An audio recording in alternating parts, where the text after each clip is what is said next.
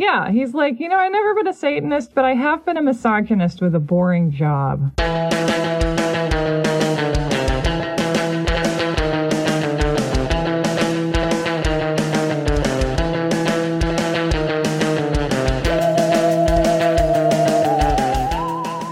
Welcome to You're Wrong About, the podcast that would never charge you until you're hooked. Ooh. Wow. That's good because we do that. We're like Dean the Satanist. I am Michael Hobbs, I'm Sarah Marshall. and if you want to support the show, we are on Patreon at patreon.com slash You're Wrong About, and you can also buy t-shirts or donate on PayPal or do nothing whatsoever. Or you can just send us good vibes because maybe you're a, a scary witch. And today is the part two, the two towers of our deep dive into the Satan Seller, or Satan's Seller. The Satan Seller. I can't get the spelling, I can't get the apostrophe situation down. It's a weird title. It's a really weird title. And I also realized when I was listening to episode one that I think that you think that the author of this book is Mike Wormkey, like lowly worm. I noticed that too. and that's a reasonable mistake to make because the words sound extremely similar. I know. But it's warn key. like he's warning you about the Satanists. Not like he's a little worm for making up a book. I may or may not continue to call him that. I don't know. All right. So, uh, where are we picking up this time? First of all, I would say that this is our Empire Strikes Back, actually. Oh. It is the best installment, and after this, it's going to get real loopy Oh, yeah. and, and not as exciting. and he gets frozen in carbonite at the end. It's very strange. This novel perfectly encapsulates a cultural moment in America, which is the post 1960s fear that really nursed the evangelical movement in America. I think that higher education meant radicalization away from Christ mm. and directly towards Satan. Yeah. It's a great historical text. I do think some of the greatest literature is like fake memoirs. Somehow I think that people who lie about things that happen to them are like weirdly revealing of anxieties that are floating around the culture. Oh, yeah, of course. Or like what kind of trauma are we now ready to recognize? Yes. And also, like, to write a fake memoir or a hoax memoir, whether you are intentionally hoaxing your readers or also hoaxing yourself, Yourself. is to write a novel with great urgency, which is something that a lot of novelists can't muster. Because they're not getting paid very much and they're all anemic. I'm still not convinced that this book isn't something that you wrote to satirize other satanic books. I need proof. I can I show you the cover? Let's talk about the cover. Oh yeah. I can't even see like what it is. Is that a cauldron? It is a cauldron and it's a robed figure beside it. Oh yeah, there it is. Yes. It's like a robed figure with his hands like raising the roof next to a cauldron with flames and sort of like red smoke coming out of it. It's quite boring. Like it's quite bad. Oh, what a feeling to be dancing on the ceiling. Yes. It looks like an illustration of a clitoris almost. You see that? I'm a gay man. I have no idea what a clitoris is. That also sounds like something you made up. You've looked at anatomy books. No. You you know the diagrams. but like imagine that it's I don't know the 80s and you are at the Christian bookstore and you see this book next to all the like focus on the family stuff. It does have like a biblical font. Yeah, this is a Christian font. It's so weird how there there's such a defined Christian aesthetic. Totally. Okay, and then the little description on the bottom says a former Satanist high priest reveals the demonic forces behind the fastest growing and most deadly occult religion in the world. They kind of backed down off it when they didn't say fastest growing religion. They were like, oh, Yeah. the fastest growing occult religion. It's like, well, how many are there, honestly? Yeah. And also, fastest growing is always, always a warning sign. Like from four people to eight people, you just doubled. Like that's very fast growth. Yeah, you're right. Very hard for Christianity to double at this stage. yeah. So let's get the story underway. Can you catch us up? What has happened so far in Mike Warnkey's life? Jesus if some Christ. reckless maniac out there wants to just join us now. Uh, basically, he tells us he grew up as an orphan. His mother died, and then his dad married some lady who sucks, and then his dad died. Mm-hmm. So then he leaves Tennessee. He moves out to California. He gives us some like land of contrasts platitudes about the West Coast, and then he falls in with the wrong crowd. He Yeah. starts doing drugs. He ends up at an orgy. And then in between chapters, like Arrested Development, next time on, previously on, he tells us he discovers that they're Satanists. and now he's like, I guess, in this cult. Yeah. And you said that this is a middle management story, so I can only imagine that this section is going to be him going to satanic business school and doing like uh. satanic case studies. Honestly, yes. so, chapter four Mike gets initiated. Oh, yeah. They're going to flash some high beams. So, the anticipation is obviously killing him. And then the next full moon comes around, and it's time for him to go to the next satanic event. Hmm. When they arrive, Mike clashes with a guy in a business suit who seems like a bigwig to him. Okay. I just saw a guy snooping around outside, I muttered. He's a man. About who you call a creep. That's how Dean talks. Dean took my arm and guided me toward the interior of the barn. Dean continues, You don't question those guys. Right now, you think our group is top drawer, Daddy O. He didn't say Daddy O, but Oh. he said everything else. But doesn't it seem like he should be saying Daddy O? Again, I'm I'm not convinced that you didn't write this. Right now, you think our group is top drawer. You keep thinking that way and have pride in your outfit. But remember this there could be something even bigger than us. He led me to where the group was scattered in small groups, talking in low tones. The brothers took their places on the perimeter of the circle, facing in, and Dean turned to me. Strip, he hissed. Okay. I'm interested. How do you picture Mike at the stage? Yeah, we haven't gotten any physical descriptions. Well, he's got long blonde hair and he's like thin because of all the speed. Oh, yeah. So imagining Rutger Hauer from Blade Runner, but like not buff. I've seen Satanists who people wouldn't believe. Tears and rain. Sure, I said, clearing my throat. I untied my thin purple tie, unbuttoned and removed my orange shirt with the large blue polka dots, unbuckled my belt, and let my pants fall to the floor. So he's wearing an orange shirt and a purple tie? Yeah, because Mike Warnke already can't remember the 60s and thinks that people just dressed like circus clowns. He, he sounds like the Riddler. He sounds like Pennywise. yeah. When I was completely naked, I was told to kneel facing the altar. Take this necklace, Dean murmured, and hold it in your left hand. It's like when you level up in Girl Scouts. Dean extended both arms out in front of him, toward the altar, so that the sleeves of his robe hung down from his forearms. He pivoted to face the east and said, Lord Master Satan, the high priests of this, your coven, have agreed to accept a new brother into this unholy congregation, and we pray for your blessing and approval. The other members made a chant and clapped their hands. Let us have a sign that you will accept Mike to be called Judas into the brotherhood of your slaves. Dean closed his eyes, meditated, and time seemed to crawl. I like that even in this exciting Satanist initiation ritual, he's saying that time seemed to crawl. That's what makes it feel really authentic as a religion. He's bored. He's checking his watch. the kids are like, like, you know, playing with the hymnals, looking for sexy language. Is the Judas thing because like Christians think Judas is bad, so Satanists must think he's good? Is that what they're doing there? Yeah, because Judas betrayed Christ. Okay. Suddenly, Dean gave a loud, piercing moan. A sardonic grin consumed the lower part of his face. Thank you, Lord of Darkness, he said, almost in ecstasy, for your favorable reply. He looked down at me.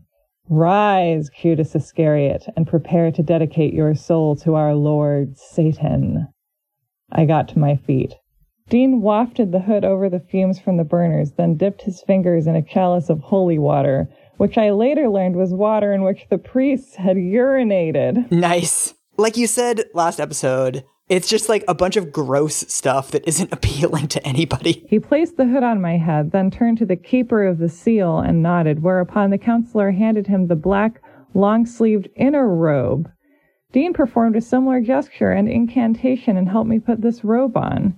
He repeated this procedure and helped me on with the black sleeveless outer robe, which was like a floor length vest. So I think it's fantastic to learn that the Satanists are in fact wearing an inner and an outer robe and have been this whole time. That's a great piece of trivia. I was just thinking you are reading this entire thing because you are interested primarily in the robes. you want to know the robe situation. But I just love how Mike Warnke is like, I'm going to tell you a little bit about how these robes work. Dean says, Now dip this quill in the blood and sign your new name. He handed me the feather pen and shoved the book at me. All the names were written in blood, which had dried and darkened and looked black in the illumination in the barn, except for one name, which reflected a greenish tone. okay. What's with the green bit? I whispered as I shakily began to scrawl my name. If someone unlocks the book and opens it and sees one of the signatures green, he knows that guy copped out. There aren't too many. It's not healthy to cop out. So if you eventually quit Satanism, your name turns green? Is that what they're saying? yes. Okay. Or if, if you cop out, like if you go to the coppers, is what I assume that means. And then the Satanists are like, cheese it, it's the bulls. so he's given a necklace which has a scorpion on it because he's a Scorpio, because astrology is Satanist. Sure. And they hand him a large silver ring which carried the symbol of left hand palm forward with a pentagram and crescent in the hand center. I think it's like um a college ring or whatever. Oh, okay. And left-handedness also satanic. Yeah, never trust a left-handed person. Swarthy southpaws. Are you left-handed, Mike? Yes, gay people are twice as likely to be left-handed as uh, straight people. That's fascinating. It's weird, right? Yeah. Huh. So that's why I'm left-handed or why I'm gay. Well, they're both excellent states of being. Also both satanic. So then, okay, so he, they put the ring on his finger. He's like, oh my God, I'm a real life Satanist. Mm-hmm. It's like when you take an online quiz and find your new identity that way. Okay, so he's now in. He's in. He's like officially a Satanist now. And interesting, what I love also is that he says he gets hired back to his job that he got fired from at a hamburger stand. So he works at a hamburger stand for four hours a day. This was also back at the time when like that was enough to like go to college. I know. well, I guess he's, he's getting a wage from the Satanists now, too, which helps. Oh, okay. So Mike is feeling kind of cocksure now, and he sets his sights on one of the members of the coven, a 35 year old trim redhead named Teresa. Oh, we have a love interest. And so she agrees to do a potion demonstration for him. Potions. Yes, like Snape. Again, this is like such a landfill of ideology. We've got like Satan and witches and full moons and horoscopes. Like it's just a grab bag. So he describes her making a potion. She gets out a mortar and pestle, and she has to mix together at certain minutes of the night.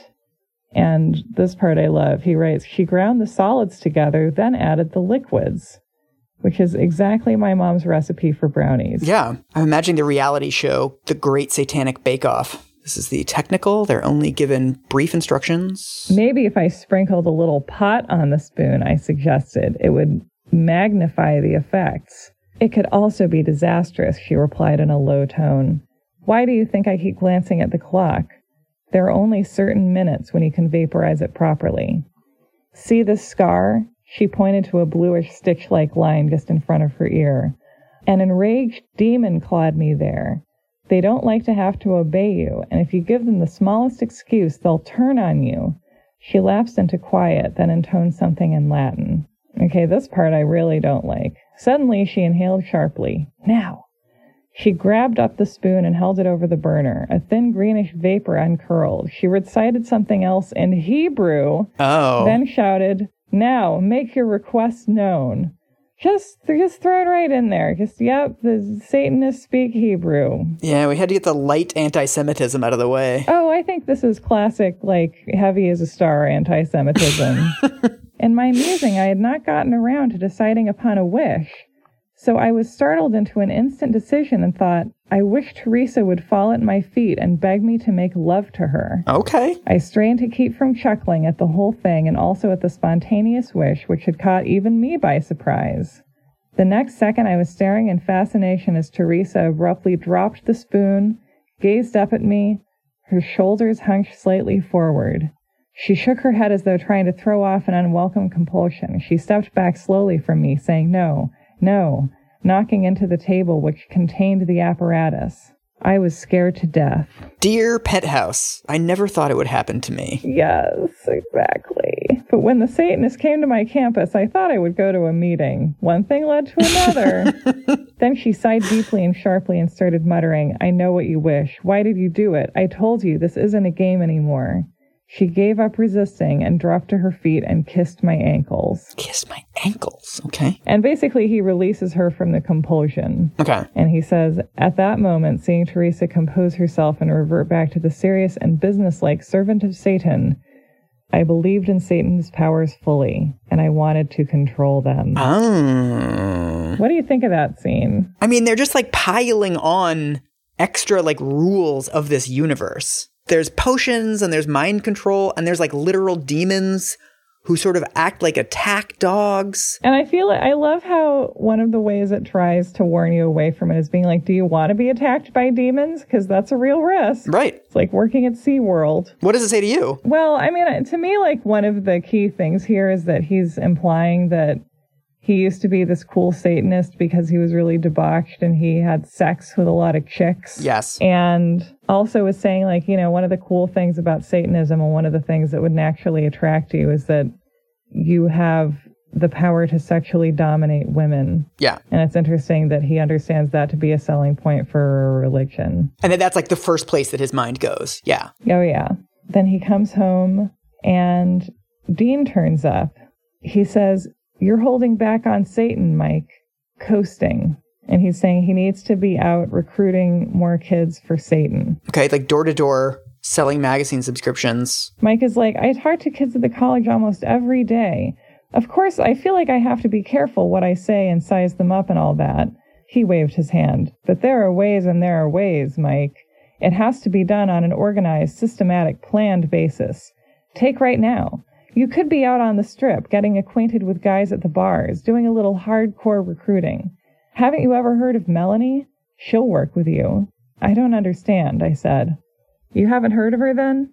Well, after you screen a guy, you take him up to her apartment. Then act as her foil, let her do the work. It boils down to getting them gradually involved, leading up to the drug and witchcraft bit by easy stages. Mm-hmm. So he goes to a bar and he looks for young guys. He says, I spotted a guy I knew from the college. Claude was writing a term paper on sexual fantasies. During talks with him on the campus, I had learned he was having a rough time because he just could not push himself forward enough with the girls. We had a few drinks and we discussed the subject. Actually, I said, I know a nympho who's real flipped on the subject herself and is willing to be a living laboratory. In fact, I was going to see her just after two on my way home, she said I could bring a friend if I wanted to. Okay, so that's the honeypot. How he's going to lure dudes into Satanism is Yes. by having Melanie have sex with them. Okay. Yeah, but I, I get the feeling that like the men are in the hierarchy and women are kind of like cattle. It's funny that he can't imagine anything other than a patriarchal institution. It's very revealing, isn't it? Yeah, and it's also like there's this whole thing where Satanism is supposed to be the opposite of everything. Yeah, So exactly. you think that women would be empowered by Right. a satanic church. That's too far. But no, they're No. still just, yeah. So he brings the guy over to Melanie's, and this part kills me. Melanie had prepared a nice little supper for us and took it out of the refrigerator after Oh. letting us in. Like, really? She has to make supper for you? You can't just get some chicken on the way there? You're coming over to her house. She's slaving over like a hot stove in her like evening gown. Yeah, her little Satanist Teddy, frying chicken, burning her legs. Claude was really impressed. Melanie sat next to him on the sofa, and before long, she had him very interested. Oh my god. She asked him to try a new dance step as an excuse to get him real close, a real slow number. And before I knew it, they were in the bedroom while I stretched out on the sofa to get what I wanted most a few minutes of good plain sleep. It's like the plot of a porno movie. It's just like so vague and like none of the characters' motivations make any sense. Yeah, and it's brilliant because it's like soft core that you get to read for the glorification of Christ. Yeah, exactly. And you have to learn it because you have to learn about the occult threat to America and the youth. All this prurient stuff is fine because like you're saying that it's bad. Yes. So he describes how they recruit and he says, and that was the way it was done. That method was duplicated hundreds of times during the following months by myself and my cohorts using a number of different chicks. Okay, so this is like a this is like networked human trafficking. Well, it's like the the human trafficking is just like they have these women who we did, we have no confirmation that they're paying who just have to have sex with anyone who might become a Satanist at any hour of the day. Mm-hmm. So all this is going well. Mike is very dedicated to this practice, which is worrying. And then he comes home one day and Dean appears in his apartment. And he says, How'd you get in? The door was bolted. Never mind that, he answered in a thin voice. So get this, I'm being moved up, way up. You gotta take my place, Mike. Oh. Sure, I said weakly. It's better I don't come out and name it, he said. But they, the big guys, like my style and want me up on their level. I've got an assignment in Mississippi. Mississippi? Were we pawns on a giant chessboard? I wondered. Who is playing this game? At no point has he asked any questions about the broader hierarchy of this movement. Do you have a boss, Dean? Like he's never shown any curiosity. Well, he's busy exploiting Melanie. Dean says, First off, I spend a week or two at a training conference up north. Love it. Meanwhile, you dig in and study the ritual backward and forward. You get initiated tomorrow night. Then, after that, you have a week before you actually take over a meeting. Remember, from here out, whatever you want is yours. Rent, forget it. Food, just give the keeper of the seal a weekly shopping list and list the places you want to dine out on given nights. Transportation, no sweat. You know where you can charge the gas. You've got a free ticket. I can't believe we skipped over the fact that there's like a training conference. Yeah. Like there's a Marriott somewhere in Wichita that hosted the like Northwest regional training for the Satanists. It makes me so happy to think about. And then like the Satanists, they're like looking through their photo album and they're like, Oh yeah, that was at the regional training in 73. That was such a great year. I had pesto for the first time. I don't do you have plaid pantry in Seattle? uh, yeah. So it's like it's a Northwest thing. I would call it like a grittier 7-Eleven. Yeah. I had multiple friends in high school and college who worked at Plaid Pantry, and the way Plaid Pantry seemed to work from my anecdotal experience was that if you were like a relatively together like cashier, even if you were like 19 years old, they would very quickly try and promote you to be the franchise manager. Mm. And then you would have to work all hours of the night and day because people would be crashing cars into your franchise or Yeah. whatever. And you wouldn't be on an hourly wage anymore because you'd be salaried. Yeah. What I'm saying is that this reminds me of like the temptation of getting promoted at Plaid Pantry, where you join this organization and you do an adequate job and extremely quickly they're like, we'd like to give you a ton of responsibility. Yeah, yeah, yeah. And are trying to appeal to your youthful sense of like, oh my gosh, really? You want me to be in charge of this whole Plaid Pantry? Right. And you're like 21 and you have no idea what you're doing and you're in charge of like procurement for like this entire organization. yeah. and it's going to destroy your life. But so this is the world, this is the middle management tier that Mike is entering now. Yeah, he's like, "Oh my goodness, like I have to to learn how to take Dean's place cuz he has to go to the training conference." Yeah. So, chapter 5, we begin with another ceremony cuz he's getting promoted. Mm-hmm. Judas is your new counselor, master of rituals, Dean intoned, and the well-being of all of you depends upon his well-being. Treat him with reverence and respect and come to him with any problems that you may have regarding ritual. I'm imagining everyone crammed in the break room.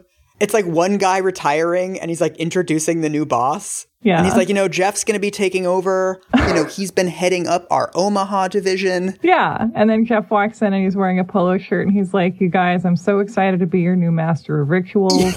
Uh, I love working for this organization. and I was able to double ritual efficiency Yeah. in Omaha during my three years there. Not to toot my own horn, but I'm pretty excited to see what we can do here in Dubuque. Yeah. And there's like a grocery store cake on the break room table. Yeah.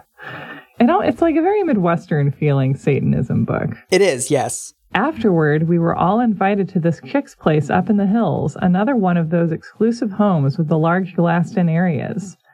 And this is when he meets Charlotte. Okay. She says, You're a smart boy, Mike. You'll catch on fast.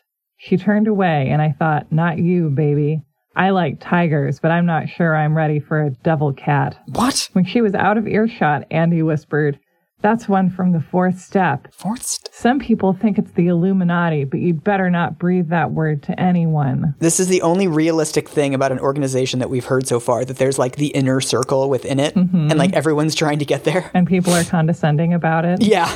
By the time Dean and I left for our apartments, I felt lightheaded. The fact that the ceremony had gone so smoothly and I was the new master counselor gave me great satisfaction. now that all of our emails have transferred over and we've introduced ourselves to the clients, We decided to have lunch at Bennigan's. you know? He drops him off at the apartment. As I walked upstairs, I noticed a light showing through my window, and I had not remembered leaving the lights on. I opened the door cautiously, looked in, and thought I was in the wrong place. Where there had been flimsy curtains at the windows, now there were gorgeous drapes. A long, low, oxblood leather couch replaced the sagging old brown horsehair one, and there were two sets of bookshelves full of books beneath the windowsill where there had been a rickety scarred table. The biggest surprise was on the floor.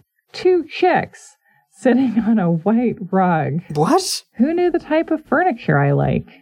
In my casual conversations, I probably had mentioned being attracted to certain types of furnishings, colors, etc. But I could not help thinking of Satan's power. The girls just grinned and came over and sat on each side of me.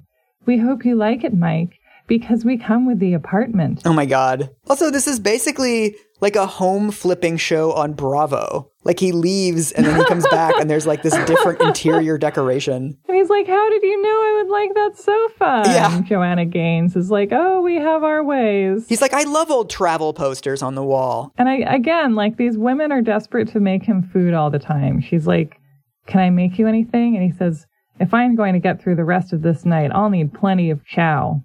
While she was fixing my snack, I browsed through the books that had been furnished, Oh. and they're all about how to be a better Satanist. Where are these books? This implies satanic publishers. It's, it's an artisanal press.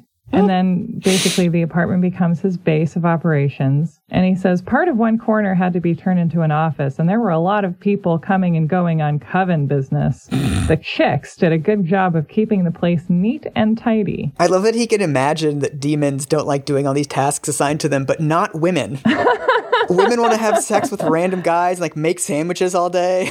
Yes. No reason oh they my would complain. God. I yeah, I I want to see the conference notes for the year when like a woman stepped forward and said the Satanic Church of San Bernardino has a long and terrible history with subjugation of its female members Yes. and it is high time that we allow to be satanic priests and not just sandwich makers. Can I be promoted past waiting on a white carpet for a dude? For every dollar that a male Satanist makes, a female Satanist makes 76 cents. And also a sandwich. The day before the first meeting at which I would preside, I still felt touchy about how to call on those demonic spirits. I had already read one case where two jokers had been fooling around and had stood in the wrong part of the circle, with their toes on the pentagram, and the demons had crushed them to death. I did not want my first meeting to end that way. I went around practicing the words I was supposed to use to get the demon back where it belongs. I also had to make sure the pentagram was freshly painted on the altar stone every week, so there would be no break in the lines forming it. If there was a break, a demon could get out. This is one of my favorite paragraphs in this whole book, though, that he has to keep the pentagram freshly painted. I know. Okay, and then we learn about demons. Demons can talk or can cry with a loud voice using the tongues and lips of humans. They can tell lies and make people believe lies. They can even preach. They can stand, walk, and seek rest when embodied in a human being. They can make people strip off their clothes, cause suicides, render a person insane, or cause a body to be bowed in affliction. They can cause jealousy, pride, or lust. Demons seek to inhabit human bodies that they might work out their indescribable lusts and evil longings. They will not willingly leave a human they inhabit. If cast out, they will seek to re enter the same body, inviting other demons to join them. It is known that as many as 2,000 demons inhabited one man. This is now a maintenance phase episode. Yeah. It's very clear that they've been using demons as a sort of cure all for anything that is wrong with somebody, right? So they can cause like mm-hmm. back pain or like chronic illness or mental illness. They can be cast out and come back. There can be one of them or 2,000 of them. It's like, okay, so they're literally everything. So the church for hundreds of years has just been saying demons as like the answer to everything and just changing the definition and the capabilities of demons willy nilly according to whatever that person is going through. Yeah. This is a tactic that is now being perfected by Gwyneth Paltrow. Yeah, because it's natural for people to assume that like there's a demon inside of them or their body has gone wrong in some crucial way, but also in a way that can be fixed very easily by Exactly. like the casting out of the bad thing. It's just like it's a very human drive to think like there is something wrong with me. And it's also a very human drive to invent things like religion that can explain that. And to want things to be wrong with you that are like make you special because if you're Yeah. afflicted by a demon that's kind of a cool holy war to Totally. be a part of but also that can be easily fixed i mean as i recall i haven't listened to it in a while but i think the takeaway from our exorcism episode was that exorcism is kind of effective because it's a great placebo you feel like something Yeah. major has happened and it can be a really cathartic process psychologically for people. Yeah. And also, if you fail to exorcise someone's demons, you can blame the person. Oh, yeah, definitely. Yeah. Because they drank the wrong holy water or they didn't sleep on a plank for 40 days or whatever rule you've made up. Or they didn't want it enough. Yeah. My two girls were waiting for me with a hot meal and the message that a guy had stopped by to inquire if he could see me tomorrow. After they had finished describing him, I guessed it was an old school buddy of mine from Crestline.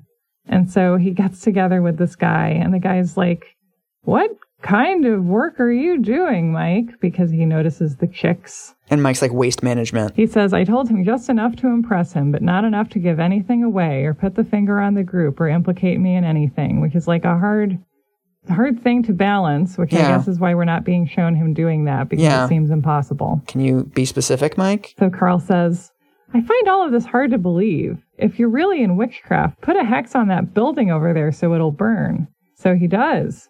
And it does burn. Wait, so he says he told this guy nothing substantial, but then he also proves to him that he has magic powers. Yeah, look, this this book has some flaws. He's like, Look, I was super slick. I didn't tell him anything that would incriminate me. Anyway, here's my fire starting power. All I did was set a bar on fire with my mind. Says that was the last time I bothered with anyone outside the witchcraft group unless I felt they were definitely going to be a potential brother. We had discovered Christians were a complete waste of time, and we had already learned to leave them alone. And then he lays some theology on us. Although Satanists believe there is a God, to believe in Satan you have to believe in God. They have become alienated from believing that God's representation of good is the only way to fly. They believe God is good, but they don't believe that good itself is good. They do not want to wait until they die to get the rewards that heaven offers, maybe, if they are really pious and all goes well. No, they are impatient and impetuously want a little bit of heaven right here and now, while they are alive to enjoy it. Heaven in the form of kicks, chicks, and checks. Ludicrous. Along with the agonizing ecstasy of drugs. This is like such a Christian worldview. It's basically saying that Satanists are actually Christians. Yes. But they just want the rewards now. But they just want to have sex. So it's basically Christians with no impulse control. So, like, Paula Cole is a Satanist. That song from Dawson's Creek is very satanic. and then they have another meeting. He's feeling very authoritative. And then a gray haired man stepped forth and said, We have a problem. A certain professor at Valley College is going around the campus saying witchcraft is a bunch of baloney and that we are crazy and liars. I would strongly suggest that you take appropriate measures to correct this gentleman. Wait, what? We want to prove that witchcraft exists? I don't, I, I, yeah, I don't get it. We're in a secret cult, but somebody's saying that we don't exist. We have to correct the record. What? But instead of going through him, well, he has two daughters in grade school. It might be effective to let him know of our presence through them. Oh, God. This is the moment for Mike to be like, this is kind of extreme. Like, I don't know about hurting kids, oh, but I'm getting all these kicks and checks. Mm-hmm. And the professor's kids are afflicted by welts. because of the demonic attacks. and then Dean reappears again, like Gandalf, On the dawn of the fifth day. and Dean says, I think you're right on. Just keep up the bad work and don't telegraph your punches. Well, I've got to get going. He gave me the Brotherhood signal, the one with the little and index finger extended, instead of accepting my offered handshake. Oh, is that the fucking demon horns thing from like Ozzy Osbourne concerts? Yeah. He's saying they actually do that to each other? Yeah, that's what the Satanists do. Not very subtle. Again, like this ostentatious hand symbol that anybody watching you can see is like your secret communication to each other. Right, you should like tickle Dean's palm with your middle finger. Yes! Wait a moment, I said, turning to get the notepad I kept by the telephone. How about giving me your address in Mississippi? But when I turned around, he was gone. Sure, mystical Dean. The next day, as I leaned against the eucalyptus tree on the campus of San Bernardino Valley College, where he still continues to hilariously spend most of his daytime hours, Yeah. I saw Charlotte swinging past. Hey, Char, I called. Hold it, will you? I just wondered if you have the time to talk with me about some ideas I have. Sure, Mike. If you haven't got anything on tonight, I could drop by your place and we could talk. This also suggests it's fun to be a Satanist because any girl you like, you can be like, I was wondering if you wanted to talk about Satanism. And she'll be like, yes. Yeah, this is Harvey Weinstein. This is like how men with power do this. Oh, this, I love this line. For the rest of the day, I could not think about anything else but Charlotte. When she finally arrived, she looked exactly as I expected, only more so. Oh my god.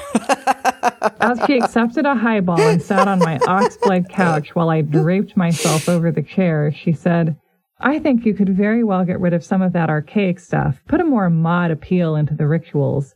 Use some acid rock music to set the mood. Get a little hand clapping into the meetings.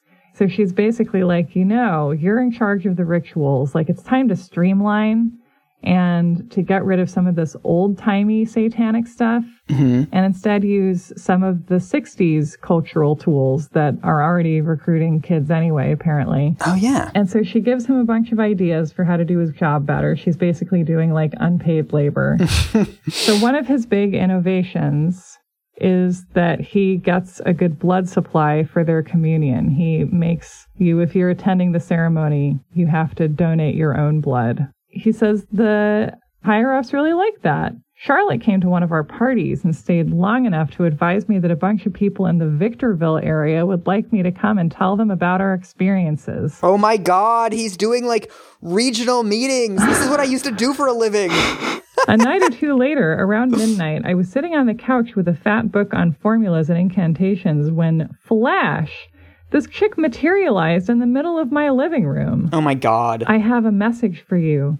Char says it's on for Saturday afternoon. Then, zap, she was gone, just like that. Oh my god. I love the idea of someone astral projecting into your living room to be like, Charlotte wants you to come over at seven. yeah, it's an email. It's a text. So they go to Victorville. This is very exciting because he's selling Satan on the road.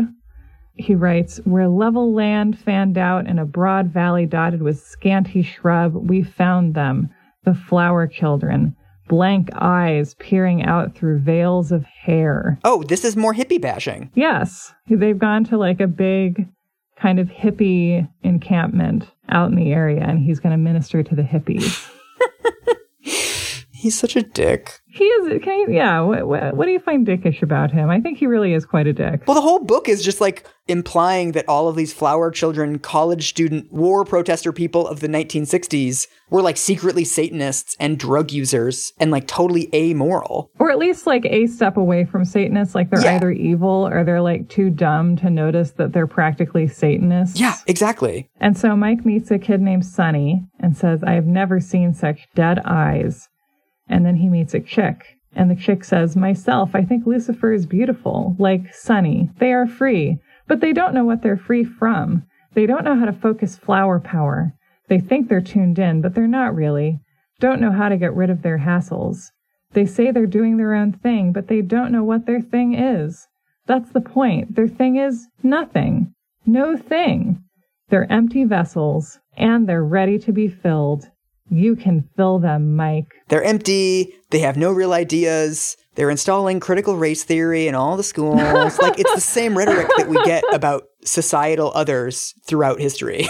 yeah, and I mean, do you feel like what what was going on at the time was fundamentally the same as what's happening now? Because I feel like we're, you know, I mean, a lot has changed, a lot is different, but I feel like one of the essential fears is like it's dangerous when a critical mass of young people start to notice that society is unjust and that changing yeah. it is like something that you should try occasionally. It's a different context because the college students at the time weren't associated with like ethnic minorities. Like we've now injected race into this in a way mm. that is hmm. like very noticeable and I think has like turned up the volume on all of this demonization. But it's basically a version of the same thing that these like social justice warriors, right? Like protesting against the Vietnam War. What if they go too far? Mm-hmm. There was huge anxiety among the sort of the greatest generation and the silent generation about like the following generation, like what was up with young people. And that manifested itself as a lot of this kind of shit, this like totally unfair language about yeah. like they're hippies, they don't even have an ideology, they're empty vessels. Waiting for Mike. Yeah, and it's like it's just a reason not to actually listen to them. Right. And uh, and also like discrediting reasonable ideas by aligning them with Satan himself. Yes, with no evidence. oh, this book is the evidence. I don't know how you could disagree with this. Yeah, it's true. It's a book in which everyone wants to make food for and have sex with Mike Warnke. So it's, it scores very high on my believabilimometer. You know? So he goes to Victorville. This hippie chick is like, they're ready, they're empty vessels.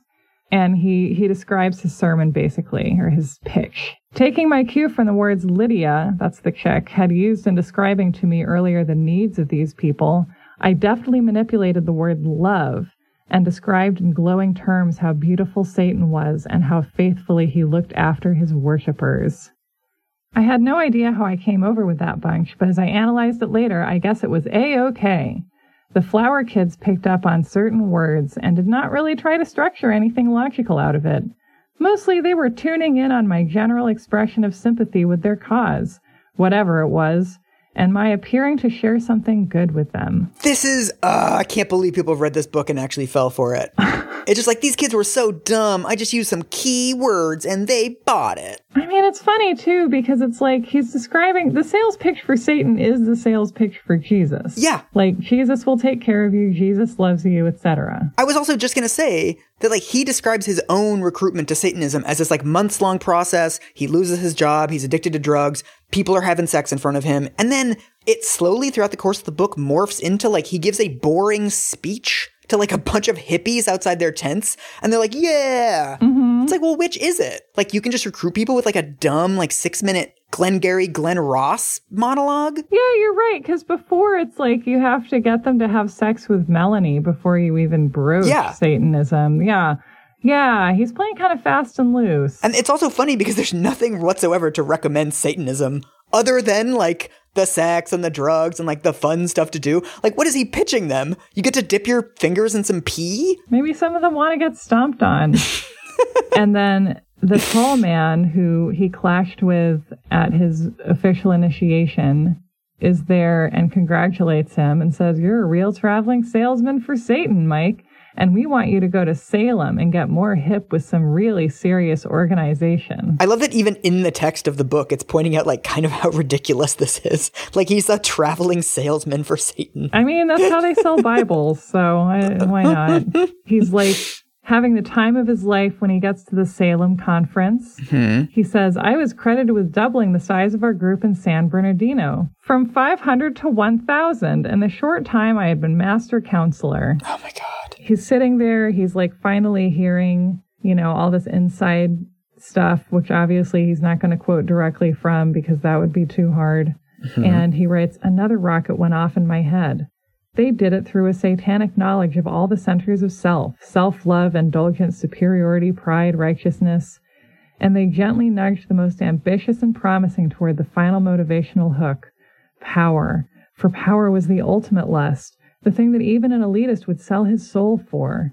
And what better prize than power, the universal corrupter? For the more corrupt a man, the easier he is to control. Yeah, it's capitalism, Mike. This is how every company works. It's also organized religion. Yes, he's so close to getting it. And he's thinking, you know, the kind of thought that people often have about the idea of organized Satanism, which is like, how on earth is it possible to have this much foresight mm-hmm. and to organize something this large without anyone detecting it and to launder all these robes and, and all of it? Like, how is it possible?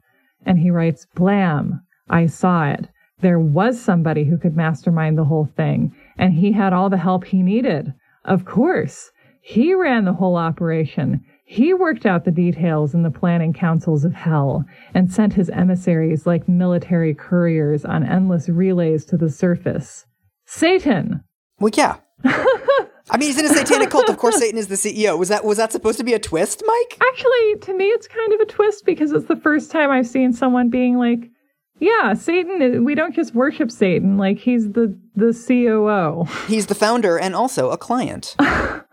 I had heard one or two of the Brotherhood jokingly refer to poor old Hitler What? and the archdemon who ran him, and Stalin and Nero and the Borgias. Puppets. Not monsters, just puppets. So that was how it was done. The global conspiracy buffs were right, after all. Oh my god. Lee Harvey Oswald, James Earl Ray. What? They were the pawns of a much bigger plot, but the bulls weren't giving credit where credit was due, nor did Satan want them to, for such knowledge could turn men to his immortal enemy. As C.S. Lewis said, Satan's neatest trick was convincing men that he did not exist. Oh my god. I had no idea that the usual suspects was quoting C.S. Lewis this whole time. No. So his he's positing that like all of the conspiracy theories are true. Yeah. Illuminati, Rothschilds, moon landing. Hitler, which also makes him kind, well, sort of a Holocaust denier. Well, no, I guess he's saying the Holocaust still happened, but it just wasn't Hitler's fault. so that's I I don't feel good about that. I fucking hate this worldview of like there's some mystical force behind everything. It's like, no, dude, it's human beings. Like these are human impulses. Right. I also love that he's trying to think of legendarily evil people, and like his fourth example is the Borgias, Oh yeah. which is not very timely. I mean, maybe this is where I don't understand this area of Christianity because because later on he's like astrology is evil because it tells you that there's no free will and you need to believe in free will in order to glorify God. But then it's like Hitler didn't do anything wrong. He Right. just was controlled by a demon. And it's like, well, which is it? It's always funny trying to impose coherence on these beliefs because it's Mm-hmm. like from one chapter to the other, he's just completely changing like his underlying premises. Like he hasn't thought this through at all. He remembers the hot canapes. I don't think he could have made that up. Yeah. And then he, so he like is sitting here like having his mind blown, you know, during this meeting. He's probably got a little like cracker in front of him. And then he has a final revelation, which is what motivates Satan. And what is it? It's hatred, pure unalloyed hatred Oh of my God, for denying him infinite power, of Christ for usurping what he considered his rightful position, and of all mankind for being God's favorite creation. He hated us, every last one of us, for all eternity. He hated me. You have to be so pickled in fundamentalist Christianity to find any of this remotely convincing. And it makes Satan like Joan Collins in Dynasty. What do you mean? Alexis in Dynasty, her motivation was that she was the ex-wife of the main guy, and so her whole thing was that she had a big rivalry with the current wife of the main guy. Mm-hmm. So it's like mankind is God's current wife Okay. in the scenario, and Satan is just really bitter and can't let it go. It's just like, okay, like I guess that's an understandable motive, but like, Yeah. if I were writing a comic book, like I feel like I would, my editors would tell me that I need to go bigger. But this is like Saturday morning cartoon villain explanations. Like mwahaha, hatred. Yes. Like this is dumb. It is dumb. yeah, and it's funny too, because like I feel like the scariest villains are the ones who are like condescending and pass as normal and who are convinced that they are doing what they're doing to you for your own good. yeah. Yeah. As usual, it's just totally uninterested in the ways that the world works. And it's funny too because I feel like the sort of extremely hierarchical satanic church that they've described like you can see how it it would be corrupt just on based on the ways that hierarchies sort of motivate people to mm. grow as fast as possible like acquire as many satanists as you can without thinking about infrastructure yeah use women the way that this organization does. And like these are all things that feel not anathema to the Christian church. Right. But the idea is like it was really bad what we were doing because we were evil and we were aware that we were evil and mm-hmm. we were waking up every day and deciding to do evil things as opposed to the concept that I think in America it would be good for all of us to spend more time thinking about that like the you are capable of the greatest damage when you believe that righteousness is on your side in one way or another. Yeah, these uh, African tribes just really need to learn about Jesus, and uh, we're going to go visit them all. Yes. And nothing bad happened as a result. And bring our communicable illnesses. Yeah. Once again, you know, the more he rises, the more he feels like a little fish surrounded by big fish. He keeps mm-hmm. having to get bigger. And he's like, well, I've done some great streamlining of the rituals. I've gotten all these new recruits. I've doubled membership. mm. in the San Bernardino area, but I have to do something really big, something really exciting. And he gets an idea when he notices that there were some guys at this conference who have missing fingers. Oh, what? We're back to this? We're back to missing fingers. This was something from Michelle Remembers that she said the Satanists were cutting off their middle fingers, right? Mm-hmm. So this is this is the great finale of the Mike rises through the ranks sequence. Mm-hmm. He goes to a ritual. He's really got his act together and he's going to take it to a new level. He says, I had power now and I was going to use it. You have contributed your own blood to the chalice. Now we have a new request.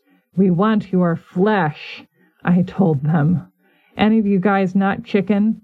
Come forward and let us see what you're willing to give to Satan. It really kind of deflates the ritual to like use the word chicken. Yeah.